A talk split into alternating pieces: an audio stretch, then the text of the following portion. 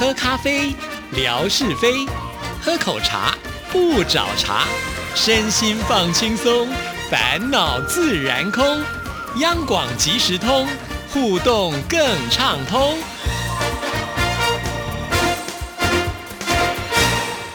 亲爱的听众朋友，大家好，欢迎收听今天的央广即时通，我是谭志毅。今天是星期二，又到吓你一跳的时刻，有请最有趣的夏志平。各位小主娘娘，各位贝勒王爷，大家好！哎，小的在这儿跟各位请安了。你今天变成小夏子了？哎，是这。哎呀，哎，小主，您有什么吩咐吗？啊，做这个梗跟我们今天要跟大家介绍的奇闻异事有关联吗？当然有关了，这么厉害，不然我干嘛要叫小夏子啊？没有啦，这个趣闻呢，呃，在这儿我也蛮有意思的。各位，这个你看不看这些个宫斗剧？看过啊，嗯，《甄嬛传》啊，对对不对？嗯，哦，还有我还看过那个《延禧攻略》啊，哦，对，《延禧攻略》我也看，那简直是少女打怪欸，真的。真的，我在节目里面特别探讨过这出戏。哇，对我找一个这个爱奇艺的，当我也是我的朋友了哈，呃，他当时是爱奇艺的公关吧，嗯就来谈《延禧攻略》，是而且从这个戏里面的研究啊，讲得非常的透彻。最重要的是，这个戏为什么受欢迎，还有它的美学概论是什么，通通讲得很精彩。哇，嗯，这个我也爱看啦，因为我觉得，因为宫斗剧嘛，就是没想到这个一个小女孩啊，可以扳倒这么多大人物，那也是非常非常让人羡慕啊。对啊那更重要的是，那，尽管跟史实呃有那么点出入，但是呢，我告诉你，呃，套句台湾人的话，看的就是爽啦。对，可是呢，这个除了甄嬛，嗯除了《延禧攻略》，那我们还我很也很喜欢看《如懿》。如懿传》我也嗯很喜欢看，为什么呢？呃，我不知道各位认不认同我的感觉。那我是学表演的嘛，我就对于这个演员的演技嗯特别的会去看重他。是我觉得周迅在这个《如懿传》里的表现实在太棒了，无懈可击。对，他很多小地方的演技啊，表现的好的不得了。我每次啊看到他的这个表演的时候，这一段啊特别好的时候，我就真的我忍不住哦，你要模仿，不是不是，没有没有，倒也没有模仿，我怎么敢模仿他呢？呃，我模模仿苏培盛差不多。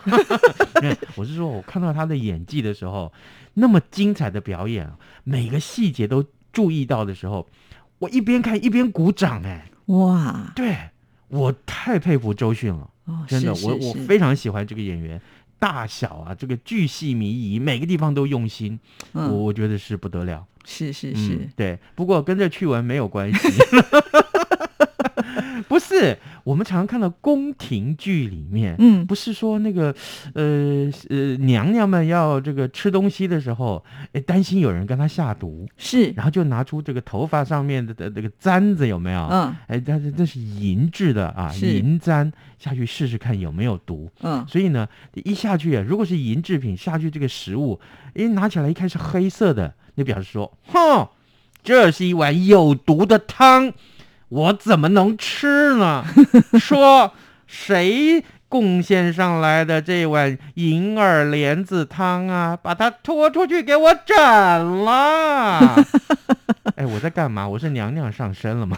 真的是，没有没有，是这样。这个趣闻，你看我们讲这个趣闻讲到现在，就说啊，有一个男子他吃蘑菇，就拿这个银手镯来试试看有没有毒。哦，这就是很多人看古装剧或是宫廷剧的时候，为了避免饭菜里面试验看看是不是遭人下毒，所以呢，古人都会拿银针出来试毒。诶，大陆的四川呐、有这么一名男子，他在路边采了不少野菇回家，他就担心呢、自己吃下肚去，恐怕会中毒喽。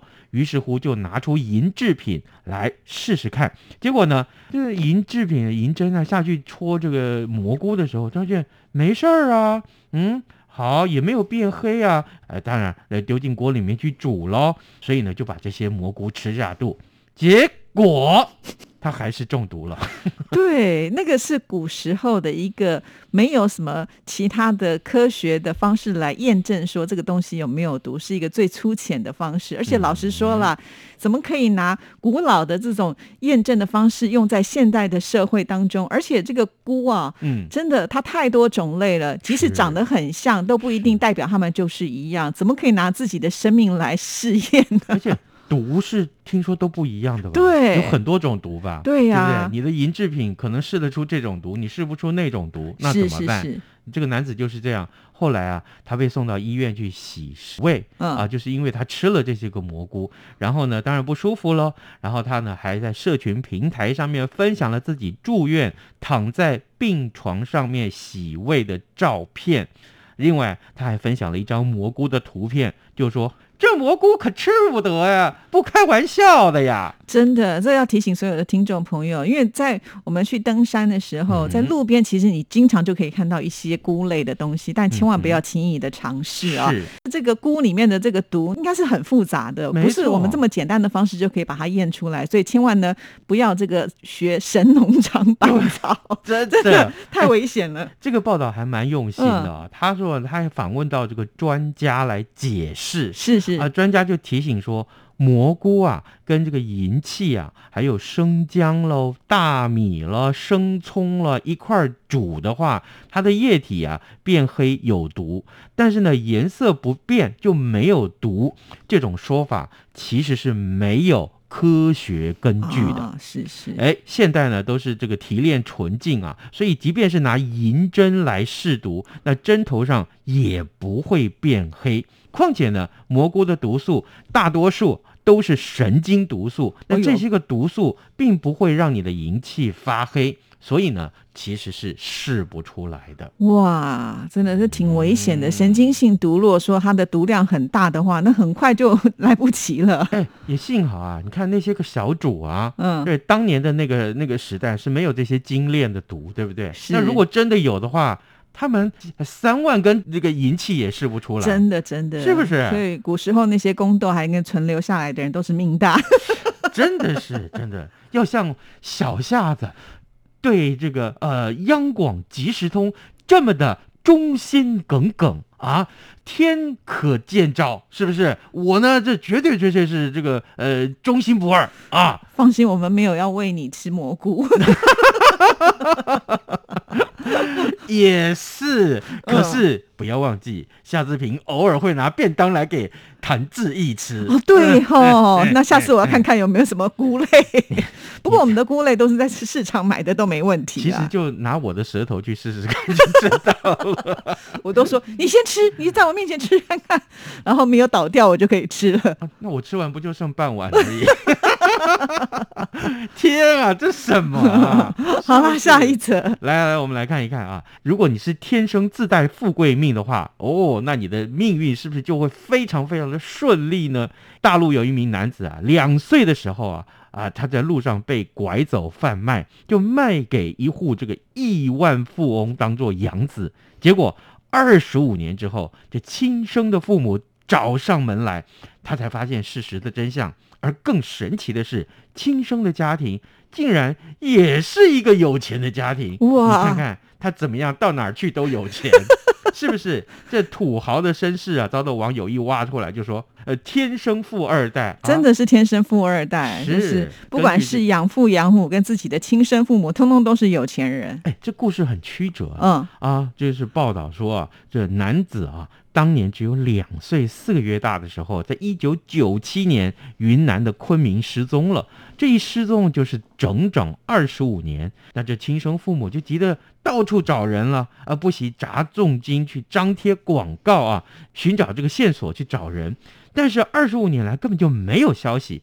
可是呢，到了四月份啊，就有热心的网友提供线索，经过警方比对之后，终于找到他的亲生儿子，而且呢，就在五月进行了两次的检验，证实这个男子就是当年失踪的这个孩子。所以呢，于是乎在警方的协助之下，哦，就在这个福建回到家乡，跟亲生父母碰面了。你看看，二十五年而且卖到这么远的地方还可以找回来，也挺厉害的。对啊，但是啊，哎，这新闻就告诉我们，这个相认当天呢、呃，大家都穿的很低调，没有嗯错。不过眼尖的网友就发现说，咦，这个小孩子如今二十五岁的当年的这个小孩子，他手腕上的这个手表竟然是价值十多万的人民币耶！哇，哈，这是劳力士表啊，就说了，那这个收养的家庭应该是财力雄厚，是，听说了就是身价破亿。嗯，哎，被找到的这个男生呢，他的收养家庭的确是经济状况是不错，听说还是开医院的呢。哇，嗯，神奇的是，哎，这个小孩他的不只是收养的父母是土豪，呃连亲生的家庭也是很有钱，而且一点儿都不逊色哦。嗯，亲生家庭的父母亲呢，这一对父母，他经营的是酒店的用品有限公司，光是公司的注册资金就一百万人民币。那母亲是大股东，也是最终受益人，呃，担任这个总经理。啊、父亲呢是公司的这个监事，所以呢，你看看这两个家庭，简直就是一个比一个有钱。是。那但我很好奇啊，现在就是真正的父母亲出来，那还要归谁呢？呃，对，这个报道里面是没有讲，不过看来应该是这个会回到各自的生活，但就是建立联系管道。是是是，嗯那将来他可以继承两边的财产因为啊，因为啊，哦，哎，谭志毅小姐，你关注的是这件事情了哦，了对不起，我歪楼了。啊？因为哎，两边都这么有钱，因为一边的话是他亲生的，另外一边嗯即使是抱来养，可养这么久，应该也有感情嘛，对不对他？们就说啊，养的比生的大。对啊，可是这个这个有一点点，就是说不是他的父母亲不愿意养，而是说他小时候被拐卖到了这个有钱人家里面去了嘛，对，所以最终他可能就是继承两边的财产，那就不得了了。这样子好不好？我们今天就来出这一题问大家：如果你是这一名小孩子，对不对？请问你，你是跟原来的生长的家庭，就是养他的家庭，还是跟他的亲生父母？但是这应该没有这样子太大的一个问题，因为他已经超过二十岁了嘛。嗯。其实十八岁就是成成年人，就没有所谓的监护权嘛。但是我逼大家一定要做一个选择，就说他可以就是选择要比较倾向在哪一边生活，因为毕竟这两个省份是比较远的。真的真的。哦。好，来，我就问这大家这一题 好不好？一定要给我一个答案哦。如果是你的话啊，你要嗯跟这个生父在一起，对还是要跟这个养养父在一起？父在一起，对，可是这个生父不是说不要他哦，是小时候他走丢了，而且他的对这个生父其实是花了很多的时间跟力气要去寻找他的，都没有放弃。你看二十几年之后才找到，嗯哼，而且我的条件还更明确，两家一样有钱，一个亿万富翁，好不好？呃，另外一个也是亿万富翁，你要跟谁？好，OK，好，你把答案告诉我们，我们送大家的礼物那可不得了了。我告诉你，这个，哎，从来没看看过这么大的邮票，好吗？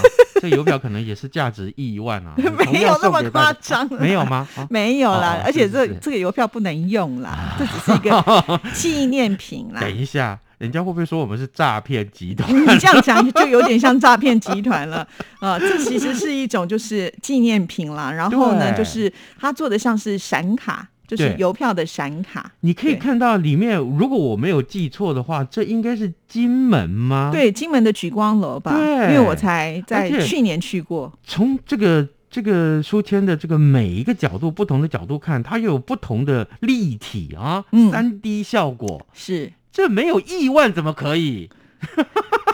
你又要被抓去关我就是硬要把它。扯到亿万，是不是？才符合我们今天的主题，是不是？对，这个还蛮特别的，就对当做一个纪念品。它因为它的边边就做的像邮票一样这样，对哦对，然后上面也有把这个价钱然后划掉，对不对？嗯嗯这表示你真的不能把不能用啊那个信上面贴这个邮票，也贴不哦上去吧，因为它对这个材质不好贴。是是，放心放心，这个各位。至少这是志平有诚意的为大家准备的纪念品，是是是好吗？啊，这个这个它的价值何止亿万呢？这是我一定要凹到这个夏志平的爱心 是不能衡量，是好好。所以听众朋友一定要来参加哦。那我们今天的节目呢，到这边就要告一个段落了。谢谢志平，拜拜拜